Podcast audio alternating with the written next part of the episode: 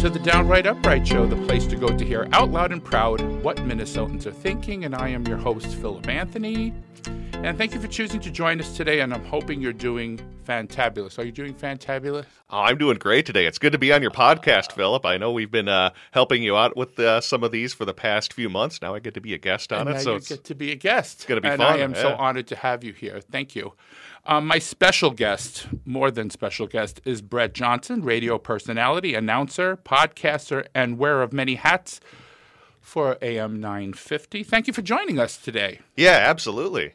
And now I uh, imagine our listeners would like to know a little bit about you and about your beginnings. So, would you uh, explain to us or tell us where you were born and raised and um, went to school and all that fun stuff? Yeah, so I spent the early part of my childhood uh, growing up in the Los Angeles area. I was about like seven Oh, years old, and See, I never knew that. yeah, yeah, started out there, yeah, in California for a while, early childhood. Then uh, Dad got a job back in Minnesota, so that's how I ended up here. Probably when I was about like seven or eight years old. And then, if you fast forward a little bit, um, went to college at Augsburg University, uh, got a degree in accounting of all things. Accounting. Yes, accounting. Yeah. So you're a numbers guy. yeah, definitely. Yeah, oh, yeah. awesome. Yeah, so uh, I got that job right as uh, the Great Recession was uh, coming into play. 2008, the fall. Landed Okay, a job just before then, but uh, unfortunately, as you know, the economy completely crashed during The end time. of Bush's term, I guess. yeah, yeah, yeah. Coincidentally, right at the end of Bush's term, who would have think that he would have uh, tanked the economy? But uh, Well, of course, Republicans never do that. yeah, yeah, exactly. So I ended up getting uh, laid off from the firm that I was working at uh, immediately out of college. So in the meantime, what uh, what I was trying to do is to get my CPA. And what's kind of weird, at least back then, I'm not sure how it is now, is that you needed about an extra year of schooling to take the CPA exam. Mm-hmm. But the loophole I found is that it could be in literally any topic. It didn't have to be accounting. So I figured people have told me for years, you have a good radio voice. Why don't you do something with that? So I thought, all right, I'll get that extra year however much it was in radio school. So I went to Brown College and ended up really liking that and switching gears pretty much completely from there. So Right. once I ended up leaving Brown, I uh, got a job at a small radio station in Iowa called KJAN, Atlantic, Iowa, about halfway between Omaha and Des Moines. Hosted an afternoon show there for a few years. That was more of kind of a, uh, the way I would describe KJAN, it would be like WCCO if they played music as well. Very much, you know, like a small town information station. So, You spun records too and stuff like that, or uh, fortunately, I was a little past the time where they were uh, spinning records and still having Oh, to well, cut yeah, tape when it comes true. to audio. Yeah, literally just like a few years after that, which it would have been a fun skill to learn, but also, as I've heard, incredibly annoying. Where you know, right now, like you're re- recording on a digital recorder, you know, Right, like right. 10, 15 years ago, you would have to actually use tape and try to manually cut it up with all sorts of tools, and not very fun. So, yeah. So if I was to look at your uh, podcast, uh, your um, what would you call that? Spotify? Is that where that people play music now? Yeah, Spotify, Apple Podcasts, Did Google's. you have any any songs you want to listen to? Oh, I didn't do any songs on, or I didn't make any music myself, unfortunately. No, no. But do you listen to music now? Are you a, are you a, oh yeah, oh I definitely listen to Spotify. Yeah, yeah. I have my uh, Spotify playlists. I like the random ones that they kind of create for you. You know, Oh, normally, you? uh, yeah. You know, if I hear an artist I like, favorite them on there, and then Spotify. what genre would you say? I don't know. I'm pretty open to just about anything. Yeah, I like a lot of classic stuff too. You know, even going um, trying to think. Well, obviously, I'm a kid of the late '90s, early 2000s, so kind of that era as well. Oh, okay. But yeah. Awesome. So, uh, what event in your early years do you believe formulated your political beliefs that you have today? Because um, uh, I would guess you're a little left of center, are you? Yeah, very much so. Yeah, left of center. So the way I got started in politics was that my uh, grandmother had been very active within the Republican Party for years and years. She was uh, active, I think, even going back to like the 1950s. And she was part of a different faction of Republicans that don't exist anymore. I would call them probably progressive Republicans, which sounds like a misnomer right now, but that was really a thing. If you look at the tradition of like So, like a moderate Republican. yeah, like Arne Carlson or Dave Durenberger, former senator from Minnesota. No, not even Paul Pawlenty, like Nelson Rockefeller. Oh, from, that kind. Okay. yeah, that kind. Yeah.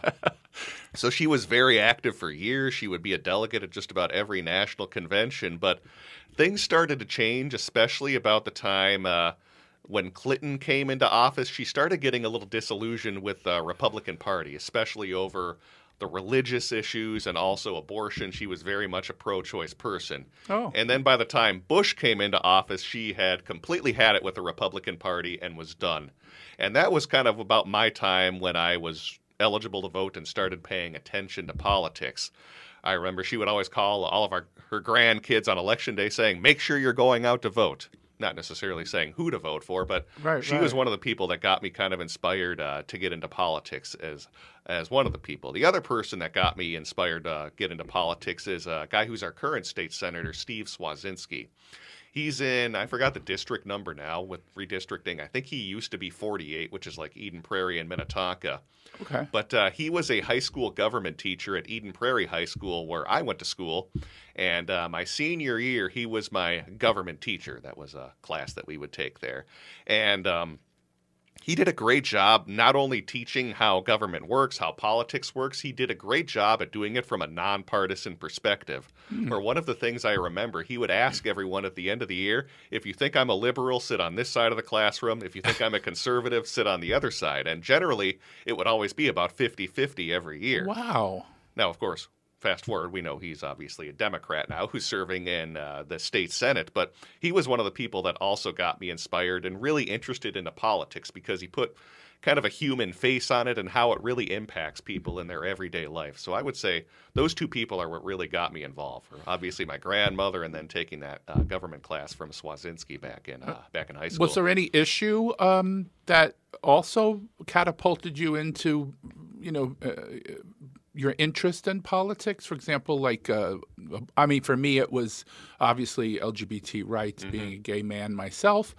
Um, I have friends that uh, always said it was abortion. Um, now I think, in my opinion, if I, if you were to ask me that question, if you're gonna if you're gonna turn it around, I would say you know democracy. You know that's a big one for me. I mean, because fascism is creeping up on us very slowly, and I I don't know if people get that. You know, and mm-hmm. I mean, does that is that also a, a factor for you?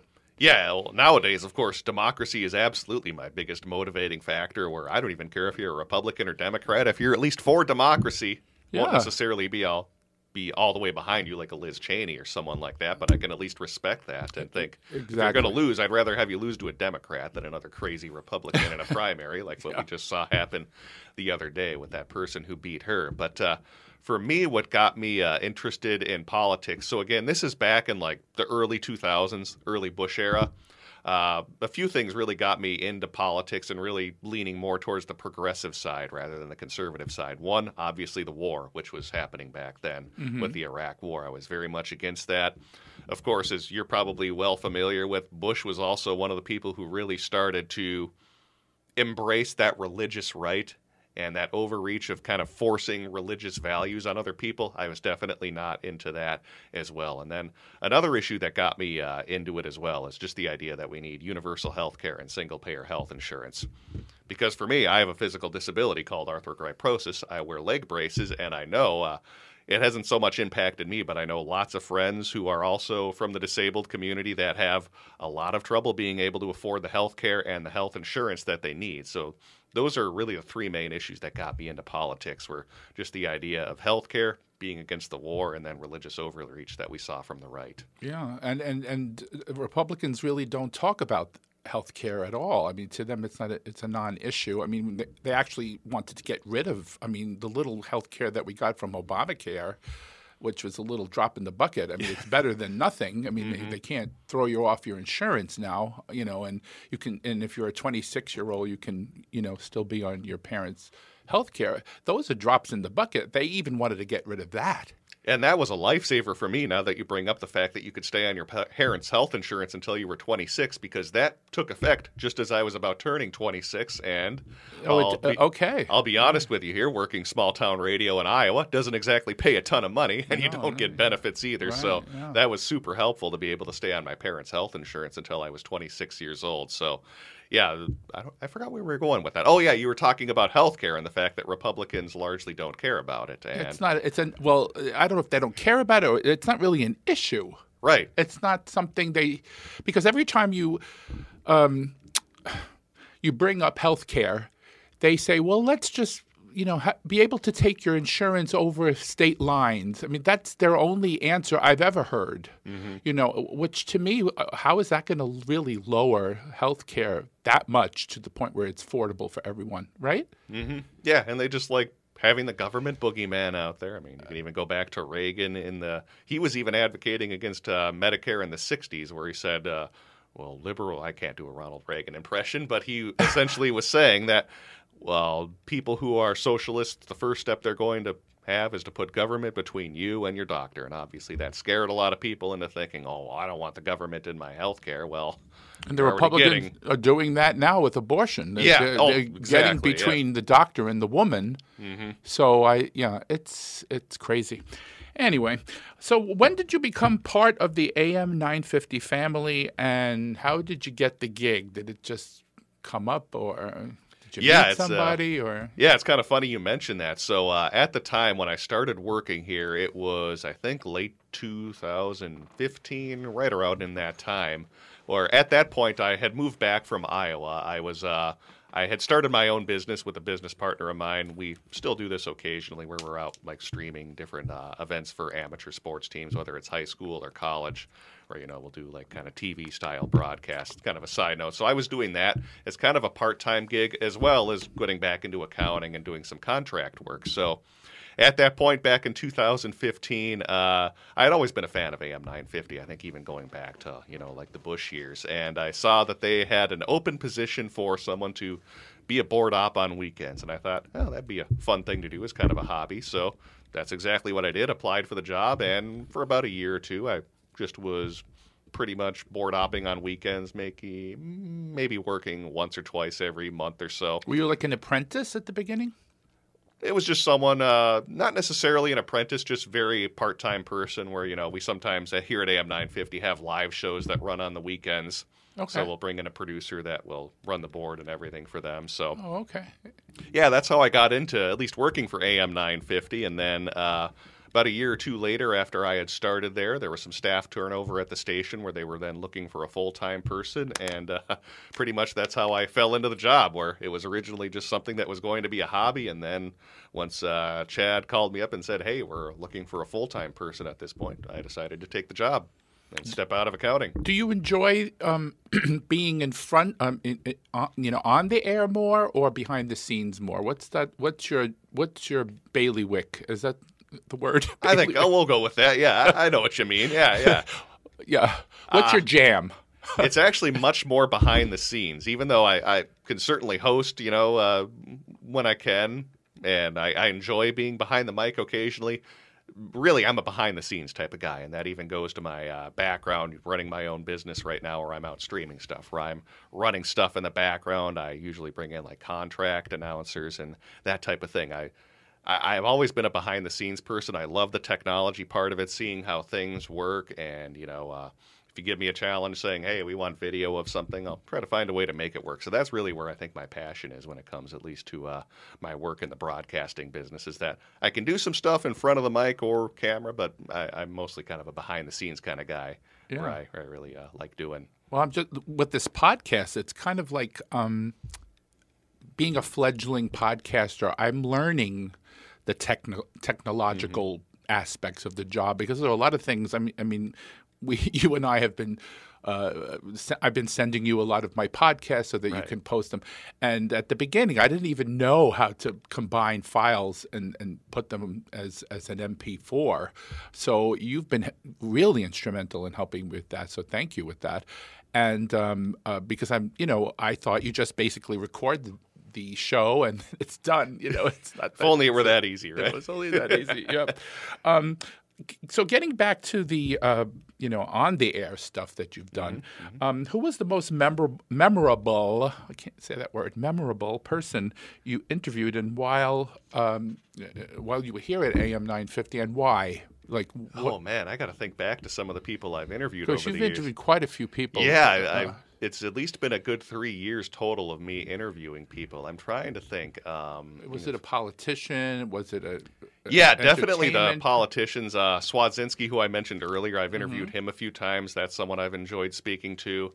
Um, I'm trying to think of anyone else. Um, a few years ago, actually, I did have a chance to interview Dave Durenberger about his uh, book "When Republicans Were Progressive."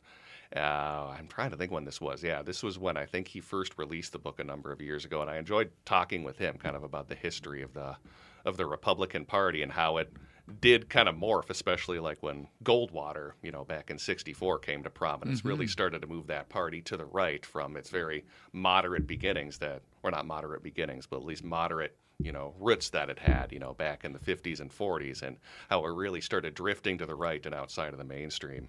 Uh-huh. Do you think? Do you think uh, Gingrich was um, Yes. a, a major um, catalyst in changing the party, uh, I would- moving it to the right more? I would say so. Probably Newt. even yeah, probably even more so than Ronald Reagan. I think. Oh, Newt absolutely. Gingrich, absolutely. I mean, he was the first guy that came in. Well, maybe not the first person who said we need to win at all costs, and convincing people that if someone's not in your political party, they're your enemy. Yeah, they're oh, not yeah. a political adversary. Yep. They're your enemy, and they need to be destroyed. And yeah, he was obviously someone who was ahead of his time when he knew how to work the media, work talk radio, even even uh, uh, I read a book a few years ago about how like he even took advantage of being on C-SPAN in the '80s and just you know getting people fired up. So I, I'm absolutely with you that Yeah, yeah. He was really the I- I- well, in my opinion, you know, opinions are, you know, personal, but I think he was very damaging to the to the country because he, Oh, yeah. Mm-hmm. he made politics evil,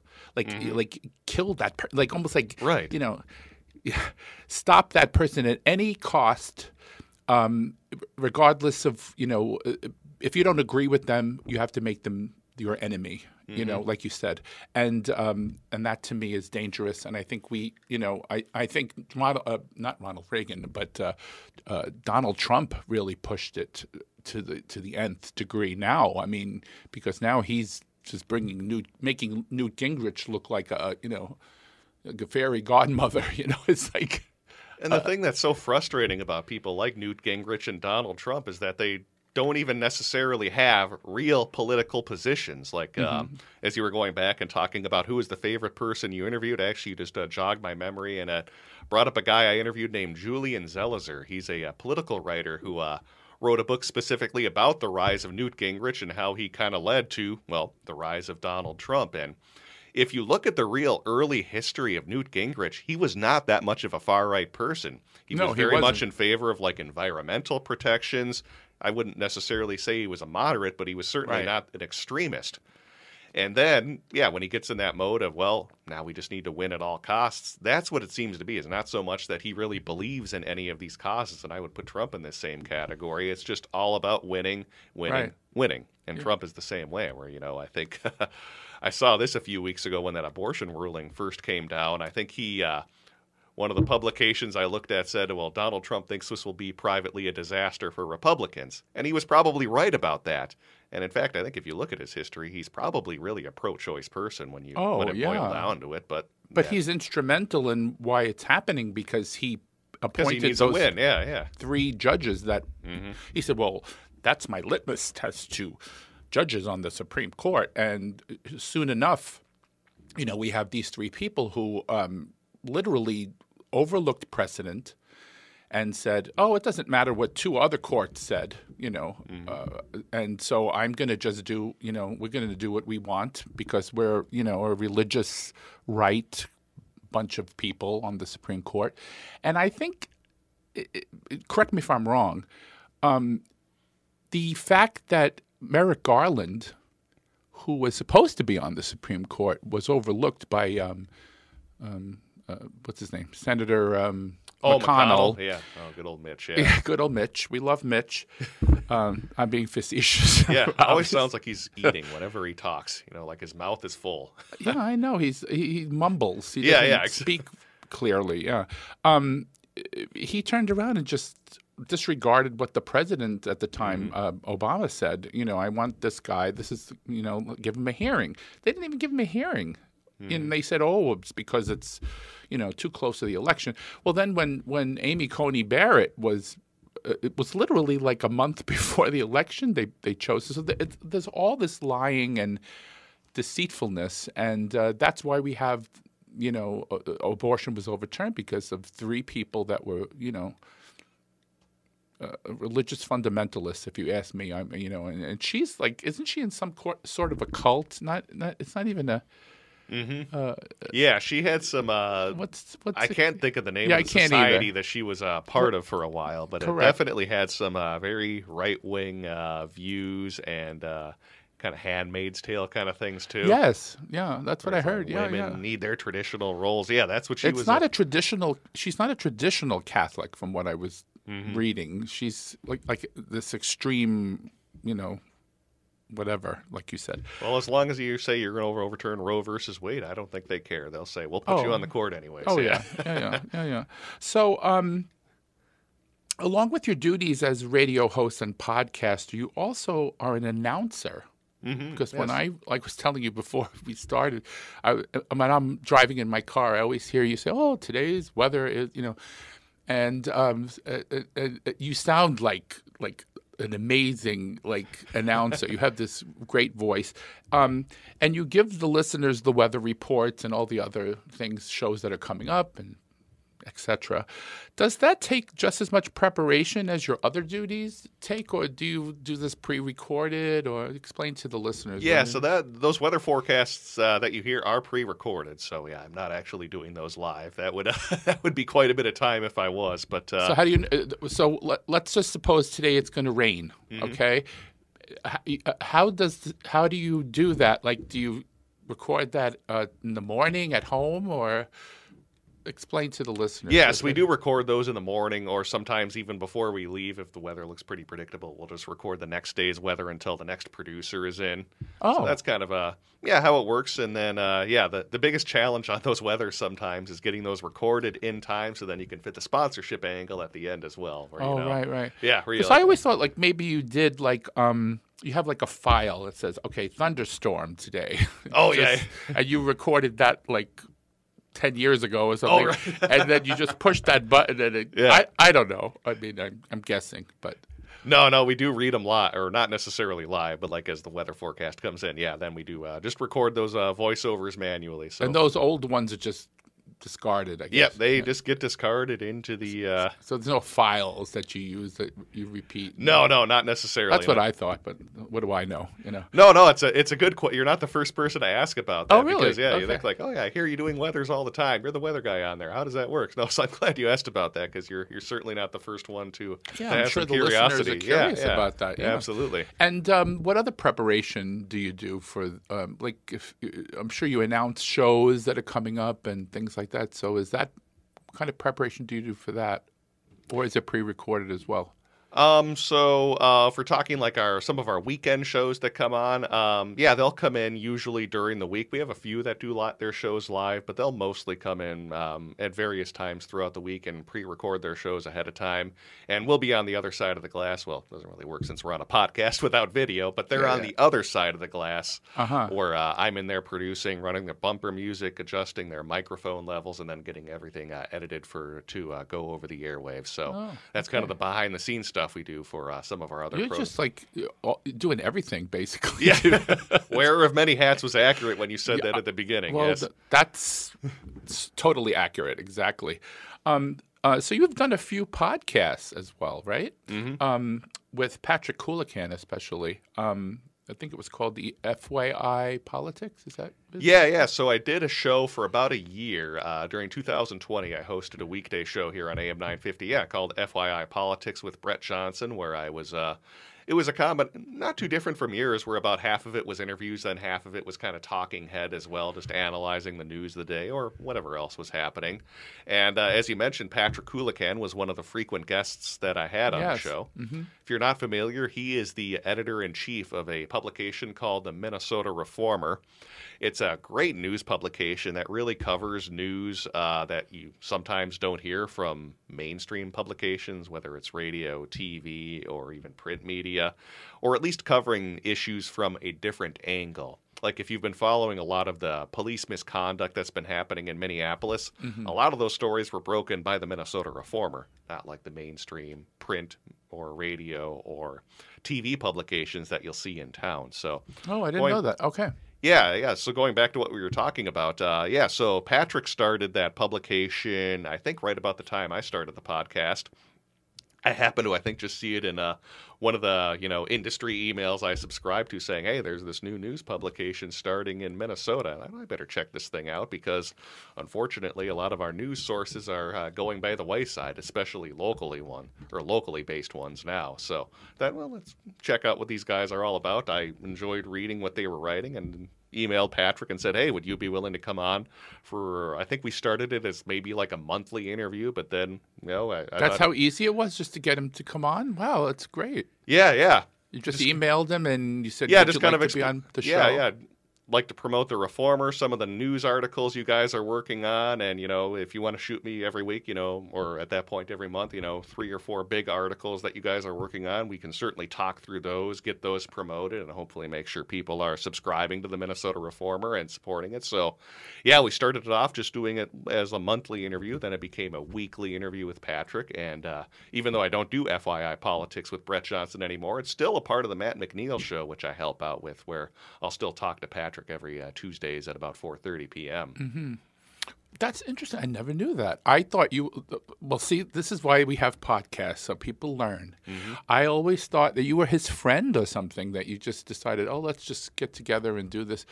But uh, you just reached out to him, and he was kind enough to uh, respond and do. That's amazing. Yeah, absolutely. And I think, yeah, I, I had interviewed lots of other journalists in town, so maybe there's like some sort of a, you know, consortium of journalists where Well, I, how I got started Yeah. with this was I met you right, right. and Chad, and I believe also Matt at the Blue State Ball many years ago. Yes, yeah, Um, I and- remember that too. Yeah, Yeah, we used to, and I used to go yearly, and um, I enjoyed it. I- I think it's great. I mean, it's a great way for fellow liberals. Oh, I hate that word, liberal.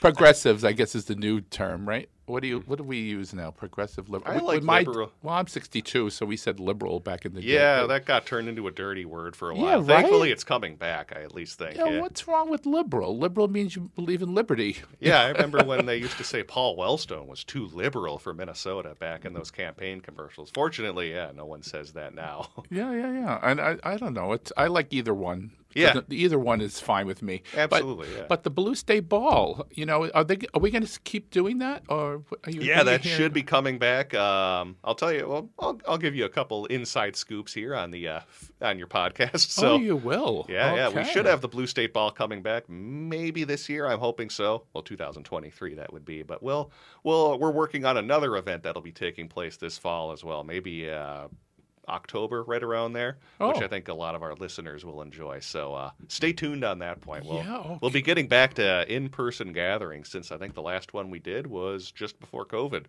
I think you were there at the brewery for the Blue State Ball. Yes. Yeah, Mhm. just a few weeks before everything shut down. Wasn't it only like two weeks? I think it was late February. Yeah, yeah. You have a good memory. Yeah, yeah. Yeah, I do. re- That's how many years ago was that? Now three. Unbelievable. Yeah, just about three. Oh my goodness! Wow. that one year, um, that COVID year. I call it the COVID year. It was. Yeah, yeah. No kidding. Yeah. is like a blur. It really is. It's like, what did I do? I stayed home. I, I made cakes. I, I learned how to bake. what did I do? I don't know. Oh, I learned to cook. yeah. Um, my husband um, picked up some hobbies. So it it because it, was a very lonely time too. Because oh, it was, yeah. Aren't we very social people as human beings? And to be isolated is not normal right? No, no, yeah, it takes your toll on just about anyone. Yeah, so for me, I, I did a lot of biking during the pandemic, at least when it was warm outside, because as mm-hmm. you said, you can't really have many big gatherings with friends or families at that point. So yeah, that's why the Blue State Ball to me is such a great idea because maybe it can reunite our community. Mm-hmm. Our, uh, you know, our progressive community, and you know, connect again with mm-hmm. people. Because, because how I met you, you know, and how I met Chad, and how I met everybody else, and you know, I, I even go back to Norman Goldman. I mean, that's how oh, yeah, many yeah, years Norman, ago I yeah. was going there. And um, who else was there at that time? Um, well, you might have been going to the Blue State Ball before I even worked here then. Yeah, I think so. Yeah. Yeah. Because I don't think the first time I went, you were there. So it may have been yeah that second year I went. Yeah, like 16 or 17 might have been my first year going to that. So uh, yeah, yeah, yeah. But you're right. We do need to get back to doing those in-person events again, and yeah, get that. Because I have a picture with me and, and him. Um, him and I, I should say.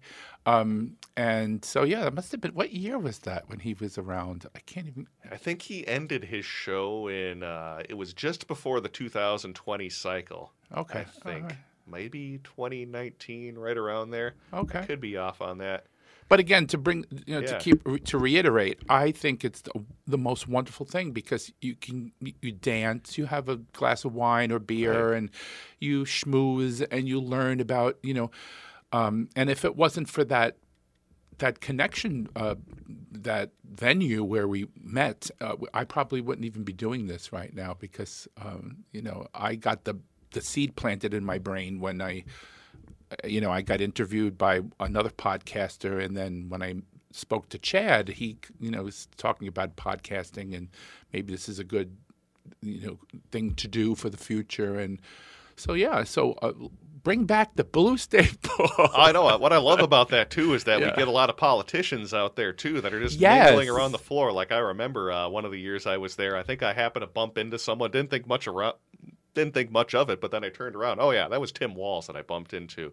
Really? Yeah, yeah. Oh, just goodness. accidentally, you know, walking through. like, oh yeah, he's just kind of hanging around the oh, ballroom oh, that's floor. great. Yeah. Same with Amy Klobuchar too. Yeah, just oh yeah, get a photo with you. Oh sure, absolutely. I so, met Thom Hartmann at a Blue yeah. Thom Hartmann's obviously yeah gonna um, is at a lot is at a lot of those. Yeah, hopefully um, we'll be um, getting him back next year. what was State his name that was uh, that Stauber uh, when he stopped running? Oh, Rick Nolan. Yeah, Rick Nolan. What a nice man. Yeah, absolutely. Yeah, miss him having that. you know what? We lost that seat because um, I, I I wish he could. He had he had family issues, I think, from what I remember him telling me.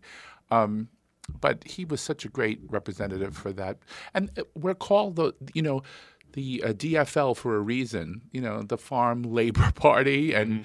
and how they the people up there started to gravitate away from us. I don't. That's another issue in, unto itself. But that's anyway, a, that's about a podcast series, not just an episode. Yeah, yeah. we need another that... hour yeah, to do no that. Kidding, yeah. Uh, anyway, um, do you have any further aspirations to move beyond radio, and maybe even run for political office? Why or why not? Probably not for political office. I would think. Um, I don't know. It's just something that, uh, it, at least in this day and age, it's so exhausting to run for political office, even at the state legislative level. Where you know, at least as of even probably ten years ago, you could generally run with a lot of outside money coming into your campaign. But that's completely changed now. Where running for even the state legislature is similar to running for Congress, where you have to raise bundles of money. And uh, it, at least for me, uh, a I'm more of an introverted person, so I wouldn't be the biggest fan of having to go and door knock, uh, uh, you know, around uh, different places. But I think the other thing too is that what I've heard is that uh, when you run for political office, you got to spend a lot of time fundraising, more than you probably think, which uh, wouldn't be appealing to me. So uh, anyone who runs for political office, either party, of course, mostly Democrats, although I'll be happy with some Republicans if they're actually running for the right reasons and not just to kiss up to Donald Trump. But uh, mm-hmm, mm-hmm. I have respect for anyone who runs for office, just seeing how much work you have to put into that, and then uh, also the amount of time you have to spend fundraising rather than probably doing what you intended to do, which is you know out talking to constituents and trying to get your message out. Yeah, yeah. But what isn't it sad though when you think about it that you have to be a personality, you have to have you know, like like be an entertainer to be a politician. I mean, why why not just be smart? Why Right. not know what you're doing? And you know what I mean? I mean, what happened to the good old days of just having a good old smart president? You know, like FDR or or uh, you know uh, you know LBJ. You know, I love those three letter presidents. They were good. um, but Yeah, you know- DJT doesn't work. Donald J. Trump. Ugh, no, no, no. Yeah, those initials don't even work no, anyways. I don't. I have other names for him, but we we don't. Yeah, I, I could think of other initials for him as well.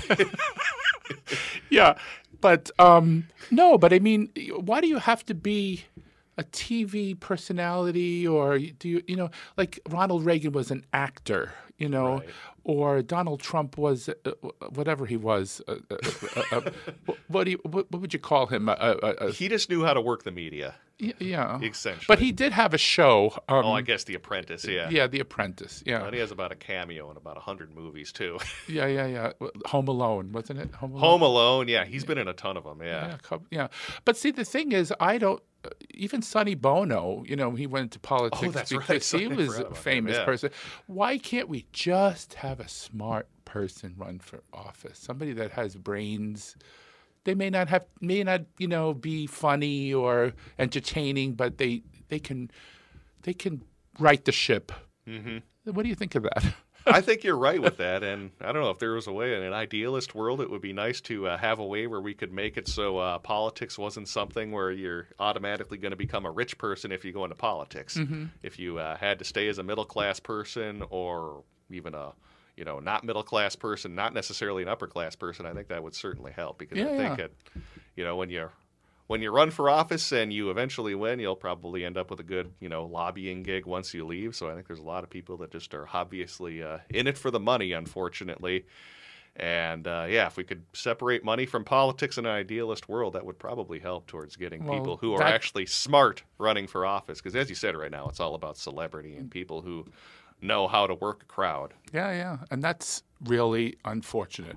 I mean, Right. because I remember we had presidents like uh, uh, what was his name, um, uh, Jimmy Carter, for Right. example, who, I mean, he was as boring as a, a as as could be, you know. But but I, I thought he was a good man. He had a good heart. Look, he's probably the most important uh, effective uh, pe- uh, post president uh, that we've ever had. I mean, look what he does for the uh, Habitat for the Humanities, um, helping these people build homes in poor countries. Um, he still teaches Sunday school. You know, I mean, he's a good he's a good-hearted man, but he wasn't vivacious or like Ronald Reagan. Right. You know, and and I guess that, and then you know the uh, uh, the economic situation at that time didn't help him either. You know, with inflation, but his inflation was ten times worse than this Well, is. It didn't help either with Reagan kind of uh, screwing him over in uh, 1980 when he was negotiating with the uh, Iranians behind his back. Yes. Yeah, I think that was a that didn't help him either. No, he actually sat down with, um, I think it was Menachem Begin, wasn't it? And and Sadat, if I'm not mistaken, the, the the heads of both Israel and Egypt, and got them to make peace with each other, and that was shocking to me. Uh, that a president w- would be able to accomplish that. That would be like us trying to get the Palestinians and the I- Israelis to, you know, sit down and make peace. That was a big thing back then, you know. Oh, but he wasn't. He wasn't an entertainer. He wasn't uh, funny. He was just a regular guy who had had good intentions. Yeah, it's too bad we don't have presidents like that anymore that Yeah. don't desire the office. You know, early days, I Yeah, kind of like even George Washington didn't want the office. He had to kind of be begged to run for president, and some of the early ones were like that too. But Mm-hmm. yeah, I guess Jimmy Carter was kind of the exception to the rule because most people who run for office are doing it because they very much want to be president, not because they have some patriotic duty. Yeah, yeah, yeah. Well, let's just hope that people, you know, whoever the candidate's going to be, I don't know if it's going to be President Biden or um, uh, Vice President Harris, uh, Pete Buttigieg, whoever they're going to pick, I don't know. Um, a lot of people are saying um, the governor of California may Oh, run. Newsom, yeah. Newsom. Um, I don't know. We'll see. But um, I, I think it all depends on what um, what the atmosphere is at the time, whether it's you know, Biden is popular because right now he's still kind of hovering in the what is he in the low th- low forties? Yeah, right around. Unfortunately, yeah, still in those low forties. I think. Yeah, yeah, yeah. But I I take a paperclip at this point, you know, I, rather than Trump. So Yeah, yeah. I, I would at least uh, my minimum requirement for being president. Do you believe whoever gets the most votes should be Should the winner of the president? Yeah, Yes. yeah. Yes Yeah. or no? Unfortunately, many Republicans would answer no to that question. so if you had a paperclip or or Donald Trump, you take the paperclip, basically. Yeah, if the paperclip believed whoever got the most votes should win, I would go with the paperclip. Exactly. Anyway, so now we've come to the part of the show I like to call the shift with an F. Shift. Uh, where we shift the questioning away from our guest's occupation and his expertise, and we move on to his opinion of current events. Ah, Are you good let's do that? it. Let's do it. Yeah. Let's go for that. Okay. Now, I uh, normally I like to, we we do like national things, but I want to since you're a Minnesotan like I am, we'll start with local politics. How's that? yeah, let's do it. All right. If heaven forbid, Govern, Governor Walz's opponent wins the election in November. Oh, you're you're giving me a nightmare scenario know, here to I'm kick us off. already. yeah. Other than his promise to ban abortion in Minnesota, can you list some other dangerous consequences that would result should he prevail? Well, what I- else do you think he would promote or do? Um, Scott Jensen is a guy that I Scott would, Jensen, yeah. I would not be happy with uh, running or uh, winning the governor's mansion because uh, here's an interesting story about um, Scott Jensen. I don't know if you remember a guy named Hunter Haas who used to work for AM 950 a while back. Yes. he actually uh, had an interview with Scott Jensen on AM 950 as soon as I think like maybe even four or five years ago, not that long ago. And at that point, Scott Jensen was actually a very reasonable and moderate Republican who had some good stances on trying to make insulin affordable, was even somewhat friendly to the idea of, you know, not being completely anti LGBTQ rights. But I think what's happened to him over the years, especially during the Trump era, is that you have someone who is just thirsting for power and will essentially do anything to get into that office. So yeah, I'm guess, that's what I'm guessing about him. yeah, so that's what would really make me fearful of uh, having someone like that in office is that you're bringing someone in that really doesn't have any values. They're just there to win. Even Right. though, if you look at the actual policy positions of how Scott Jensen used to be, he's not that bad of a politician. But now, all of a sudden, as he's trying to run to the far right, and as you said, wants to ban abortion, of course, was uh, pushing some quack theories about how to combat COVID. I mean, that's to me the type of person who will say or do anything to be elected to office and yeah that's not someone that we should probably have in the governor's mansion especially because it, i even remember when i hosted fyi politics i would bring up oh yeah scott jensen one of the more reasonable republicans we have in the legislature and now that not true That's at not all it. Yeah. yeah Did you watch that little debate he had with um, Governor Walz? Um, up, up, where was it again? i think Um, it was farm fest the Farm Fest. Yeah. Yeah. Yep. Yep. Did you take a gander at that? I didn't get a chance to watch any of it. Uh, we had a guy who was Good. filling in. Don't. Uh, oh, good. Okay. Fortunately, I go with what our guest host Oh, Todd Nicholson was, was- talking about with that at that time. Yeah. You would. You would. You would definitely need to have a few drinks after you watch that. oh, really? Okay. Really. Yeah. Scary. It's just basically like you said. He's he's very ambitious. He he's going Good to way to describe it. Yeah, try ambitious. anything he can to win, and um, yeah. Anyway, so um, as you know, the biggest news story of today by far is the FBI searching the former president's residence in Florida. Now we're going on national news, obviously, because we Right. we, we, we just tackled that last thing. Um, how do you feel that the party of so-called law, law and order? See, in New York we say law, and now I have to say law. You know, law and order is demonizing the FBI and wanting to defund them. Is now remember the the GOP is supposed to be the party of law and order. You know, mm-hmm. they didn't want to defund the police and all this stuff, but now they want to defund the FBI, which is basically the, the the entity that will protect this country hmm. from any espionage, any you know terrorism or anything. What do you feel about that? What is your opinion?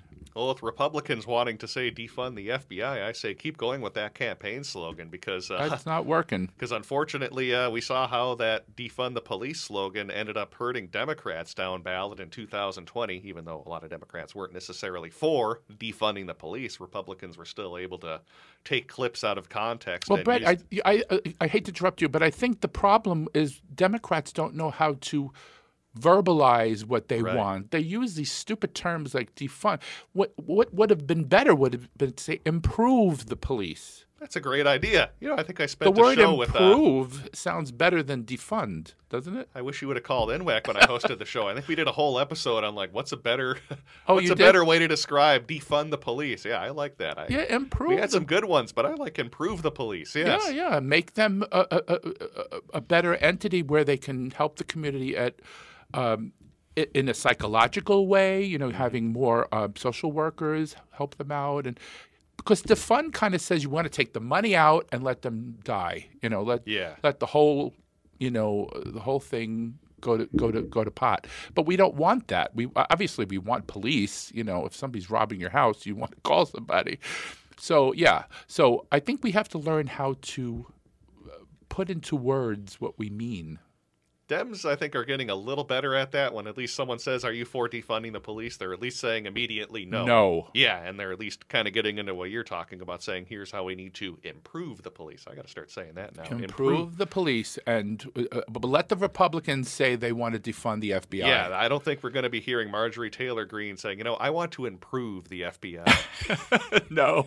or Matt Gaetz or anyone else. so No, I would say, no, no, uh, no. you know, uh, it- it's a horrible thing to say, but from the uh, political perspective of hopefully uh, thinking that maybe it will get Republicans not elected, I say keep saying that Republicans yeah, keep yeah, yeah, saying I- I- defund the FBI. Yeah. And the thing is, uh, with Hillary Clinton, with with her emails, she just mishandled them. She used the, the wrong server. She didn't take documents home. I don't think she had classified nuclear documents. Top either. secret. Yeah. Supposedly, you're right. I'm hearing they're nuclear documents. Um, I mean, if they get in the hands of the wrong people, this is very dangerous for our And country. knowing a grifter like Trump, he probably was going to sell it to Sell the highest to bidder. make money. Yeah. Or the other thing I think too is that he's such a show-offy kind of guy. He would say, "You won't believe the nuclear programs we have in the United States. You don't believe me? Let me show you what I got." Yeah, yeah, it's scary. Because he It really can't is. keep his big mouth shut. Uh huh. Uh huh. Yeah, not even necessarily selling. I could see if he has some foreign diplomat or president there thinking, "Well,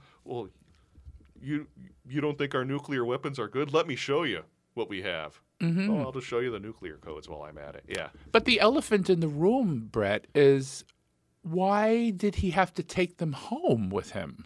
Like, like what's the purpose of that? I mean, right?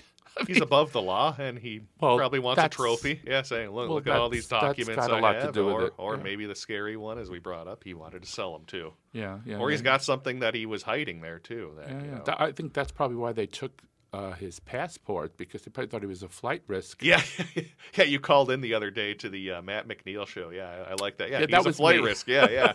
He's a flight risk. Yeah, Yeah. I said no. I think I said to Matt. I said, I have two words uh, uh, about uh, uh, what happened in in Mar-a-Lago: flight risk. Yeah. because I mean, it, the only reason I could think of is maybe at the time they thought he was going to take those documents and maybe bring them overseas to his friend uh, Vladimir, who uh, probably would like to see them. Right?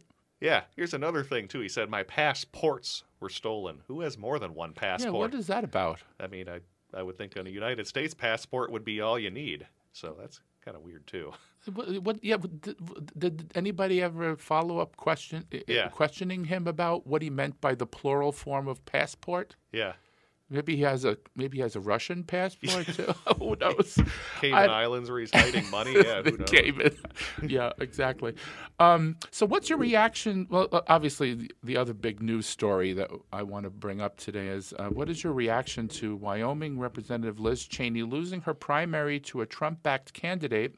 And why do you think many Americans aren't afraid of the country becoming a fascist autocracy? Oh, I think as long as uh, you you have social media keeping people in their echo chamber, probably why people aren't necessarily fearful of that, even though they're yeah voting for very, as you said, fascist candidates who, if they're not fascist, they're certainly kind of cosplaying as being fascists and pretending to be one, which is still awfully dangerous. But uh, yeah, when it comes to Liz Cheney, I don't think she's necessarily sad about losing. I think she's trying to position herself for beyond 2024. She might run in 24. Obviously, won't beat Trump in the primary, but well, I she'll bring him down a few pegs, though. Bring him down a few pegs, and I think try to set herself up for being the post-Republican Trump. Hmm. Not necessarily being another Donald Trump, but like the future Republican when he's gone, because Trump does not look like he's in necessarily the best of health, and and I I'm hoping I'm right when I say this that if the next two elections, 22 and 24, don't go well for Republicans, that maybe they'll start to move away from him a little bit. I think I heard someone say once about the Republican Party right now, half of them would follow Donald Trump off a cliff and the other half would push him off, but they're just too scared to. Yeah, but you know, Brett, this is nobody's really talking about this, and, and this wasn't a prepared question, but I, I, I just want to uh, get your input. Um, so Donald Trump is a person. Mm-hmm. Trumpism is an idea. And if you eliminate Trump, the Trumpism is still going to be there. Mm. You got DeSantis, you have um, Hawley, you have all these other scary human beings who who believe in Trumpism. So all, even if you get rid of the you know the cancer, you're still going to have some of it spreading anyway um, throughout our uh, you know uh, our um, our governance. And I'm scared that you know somebody that's more palatable, if they want to use that term, like DeSantis or Hawley, even though they're not palatable mm-hmm. to me, but could could win, and then you get those issue th- those um, you know, like anti abortion and all these other policies passed anyway. Mm-hmm. Build the wall, throw out the Muslims, um, you know, all these awful things, you know, stop gay people from marrying, um, uh, uh, you know, stop uh, birth control, you know, people being able to get birth control. Da- all the way down the down the line. What you, what is your opinion of that? What do you think of that idea? I think at least uh, we're we're getting more politically activated on the progressive side, where I think they would still be just as fearful as uh, of someone like DeSantis or whoever else might take on the Republican mantle. Because I think you're right that Trumpism is going to live on, yes. even if he's gone. But I think at least enough people are fearful of Trumpism now and seeing what it brings that people still might stay engaged, especially with the abortion issue. I think that's one that until it gets solved and at least uh, the overturning of Roe versus Wade gets overturned yet again and reinstated, I think that's going to be an issue that's going to motivate people for a long, long time. It may not have a huge mm-hmm. impact. It might in 2022, but I think that's an issue that's going to just continue to to be in the front of our minds politically. So I'm at least hopeful that you know an issue like that will keep people engaged in well, fighting, at, not just Trump but Trumpism. Well, look at Kansas. Yeah, I mean, God. I mean, you're not you're not talking about Vermont. You're talking about Kansas. Yeah. Kansas. I mean, when I saw that, I was like, I didn't expect that. Believe me, that's the biggest shock to the system mm-hmm. that I ever experienced in, in, recent years. That a state like Kansas, which you would think that you know they're all Republicans, they're probably all you know anti-abortion. Um, they voted in such lo- almost sixty percent of the populace wanted to keep abortion legal crazy, right? Yeah, yeah, in Kansas, but I think yeah, there's people who, uh, if you frame it as a healthcare issue or it's a healthcare procedure, it is. A, well, it is a healthcare. Yeah, issue. it will yeah. absolutely agree with you there. That's what I think. We're I think get... we gotta stop talking about it. Like, uh, see, this is what I mean about words. Mm-hmm. You know, the Democrats don't use the proper words. What we should say is abortion health care or abortion care yeah. mm-hmm. or women's care or you know I can't think of a word off the top of my head, but something like that rather than just the word abortion. Yeah. Because I think that's become a taboo word, mm-hmm. unfortunately. Anyway, uh, so finally, even though President Biden has the slimmest of majorities in the Senate, he was able to pass into law in no particular order. I'm going to list all these things for the people who say he's doing a horrible job. You know, I just want to you know, clear the record here. Um, the American Rescue Plan, the Infra- Infrastructure Investment and Jobs Act, Juneteenth National Independence Day Act, Veterans Burn Pits Relief, the Semiconductor Chip Bill, approving Sweden and Finland admittance into NATO, the Health, Climate, and Tax Bill, and so many more. I can go on. This there's actually more, but I just wanted to give our listeners a little synopsis of what this man has accomplished with a very, very slim you, it's not even a majority, it's 50 50. Right. If it wasn't for Vice President Harris, none of these things would have passed. So, why, in your opinion, do you think, in spite of all of those things I've just enumerated, his approval ratings are so low? Why? I think, I think, it's, just we're in such a cynical society right now, or I don't know if we're ever going to have a day where a president, at least in the near future, where a president is going to have an approval rating above 50%. I think there's people, even among the base of the president's own supporters, whether it's a Republican or Democrat, are going to say, "I wish that person would be doing more."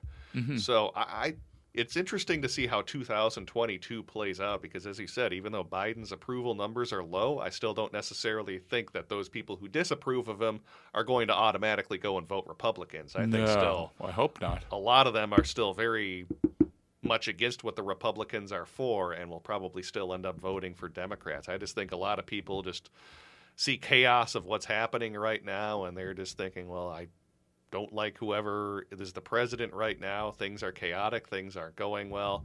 You know, it's just I think the symptom of being a very cynical society sometimes when it comes to politics. At least, uh, at least what I kind of think of why his numbers are still down, even though, as you said, it's it's a miracle he's accomplished all that stuff with bare majorities. I mean, there's no way Republicans would be able to do that with bare majorities when they have that crazy loon caucus, you know, led by, you know, Marjorie Taylor Greene, Lauren Boebert, and others. So, oh, my goodness. Yeah, yeah. So, I mean, Democrats should get more credit for getting done what they've done with slim majorities because you have to have everyone on board. And we've seen how uh, tough that can be for both parties to do, especially Republicans. I have an opinion, and maybe you can either add to it, agree, disagree. I'm thinking people don't, it's not that they don't like President Biden. I just don't think when they ask, do you want him to run again? They say no. Democrats say no. And I, I, I'm going to give you the reason I think is because he's too old. And I don't want to be an ageist because I'm 62 years old myself.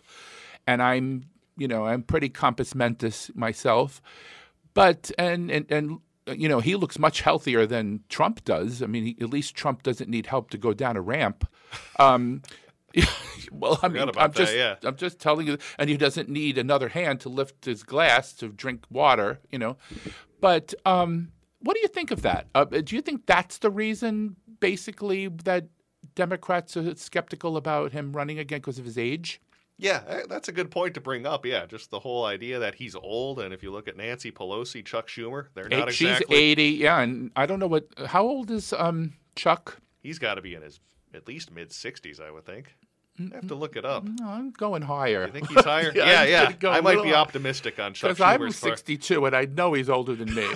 so I yeah, because he was my senator when I lived in New York. Oh, you're right. He's got to be in his 70s. I met him when he first won. Mm-hmm. So that's back in the day, and he was older than me then. So I still think he's older than yeah, me. Yeah, he's probably in his 70s. So I think you might be onto something there, where people say, "Yeah, well, I, you know, I, think we need." I don't like Republicans, but these guys are all so old, and you know, I think of like their own parents or grandparents, thinking, "Well." I see what a vulnerable state they can be in sometimes. You uh-huh. know, when uh-huh. you get to an older age, I don't want that type of person in office. Yeah, yeah, and and not because I'm LGBT and please don't. I hope my listeners. I keep saying this over and over. I like Pete Buttigieg not because he's LGBT. I like people say, "Oh, you like him because he's a, he's a gay man." Okay, no, because if he was uh, like you know uh, didn't believe in abortion and he didn't want to help the poor and all this stuff, I wouldn't support him. I like him his intelligence. I like the fact that he's young. I'm an older guy, and I look at him and I go, and he was in the military, so they can't get him on that. That he was, you know, he didn't go fight in the, in, you know, in Afghanistan. So, um, uh, uh and there are a lot of other like Gavin Newsom, like we were mentioning before. He's a young guy. I mean, he, why not him step up? You know, he, he step up, or uh, Beto O'Rourke. But he's he's got enough trouble down in yeah. Texas right now. So, um, what do you again? Don't you think that age is a little bit of a factor uh, sometimes? I think so, and yeah, at least being someone who hasn't been in Washington for years and years. Like mm-hmm. it's kind of crazy if you think about who's been the Democratic nominee for president. I think it's always been a senator for like the past 30 years. It's never been someone who's not been a senator. Mm-hmm. Probably going back to Bill Clinton now. Other than Donald Trump, though. Yeah. Well, I'm going just nothing. on the Democratic side. Yeah. Oh, on the Dem. Okay. Yeah, yeah, yeah, Republicans are a little better at uh, nominating non-senators. Not that they're necessarily good candidates or. We had a governor run. Um, yeah. Clinton was a governor. Yeah, um, yeah. Who else? Um, yeah, I think Bill Clinton was the last Democratic nominee we had that wasn't a senator, and I think that goes to your point where you know generally people who are senators are going to be older people who you know are getting up there in years, and people sometimes yeah maybe just want a fresh face uh, in Washington or in the White House. So because the old the old thought when I was growing up is that you know senators are legislators yeah. And governors are in the executive branch, they're much more in charge of everything. And that's why governors were always looked upon as, you know, presidential material rather than senators. But lately, we've uh, our senators are the ones stepping ahead and mm-hmm. you know making making a stand, um, which is see how times are changing. It's weird. Yeah, yeah, yeah. I think you might be onto something there with the yeah. idea of uh, just age and too much Washington experience, where you know yeah, people yeah. have soured so much on Washington. Yeah, they might just want someone. We want somebody else in there that you know is not connected to Washington. Well, you know what, um, Brett, it's been such a pleasure having you on on the Downright Upright show. I am so. Uh, uh, first of all, uh, you know, full disclosure, you've been helping my podcast since its inception, since episode one, when I talked about myself. And uh, uh, now this is episode nine, and it's moving along really well. And I have you to thank. And um, I love to pick your brain. And if you ever want to do this again, we could talk about other things. Uh, I would love it because you are just like a plethora of information. I mean, I, I learned so much today, I can't begin to tell you. So thank you for coming yeah, on. Yeah, no problem. It's been fun. Absolutely. Yeah. And um, for more about um, Brett, obviously just come to AM950 uh, website and uh, he'll I'm sure some of your shows will pop up there. Uh, oh yeah, I still have time. the archives of my shows on there, and yeah, you'll be able to catch me on Matt's show as well or yeah. others. Yeah, that's I, I, that's where I heard you yesterday. Yeah, yeah. Matt, that's why I called you. Yeah. yeah, I'm on some of the weekend shows too. So if you, you listen to anything on AM 950, you'll you'll probably hear my voice at some point. good, good, good. And um, to our listeners, we want to thank you for spending time with us today, and please stay tuned for more of the Downright Upright Show in the future. And ciao for now. Bye now, Chad. Thank uh, uh, uh Chad. I'm calling you Chad. thank you, Chad, for giving me this opportunity. That's what oh, I meant there, to that's say. That's a recovery yeah, right yeah, there. Yeah, there we go. And thank you, Brett, again. Take care. Thank you. Bye.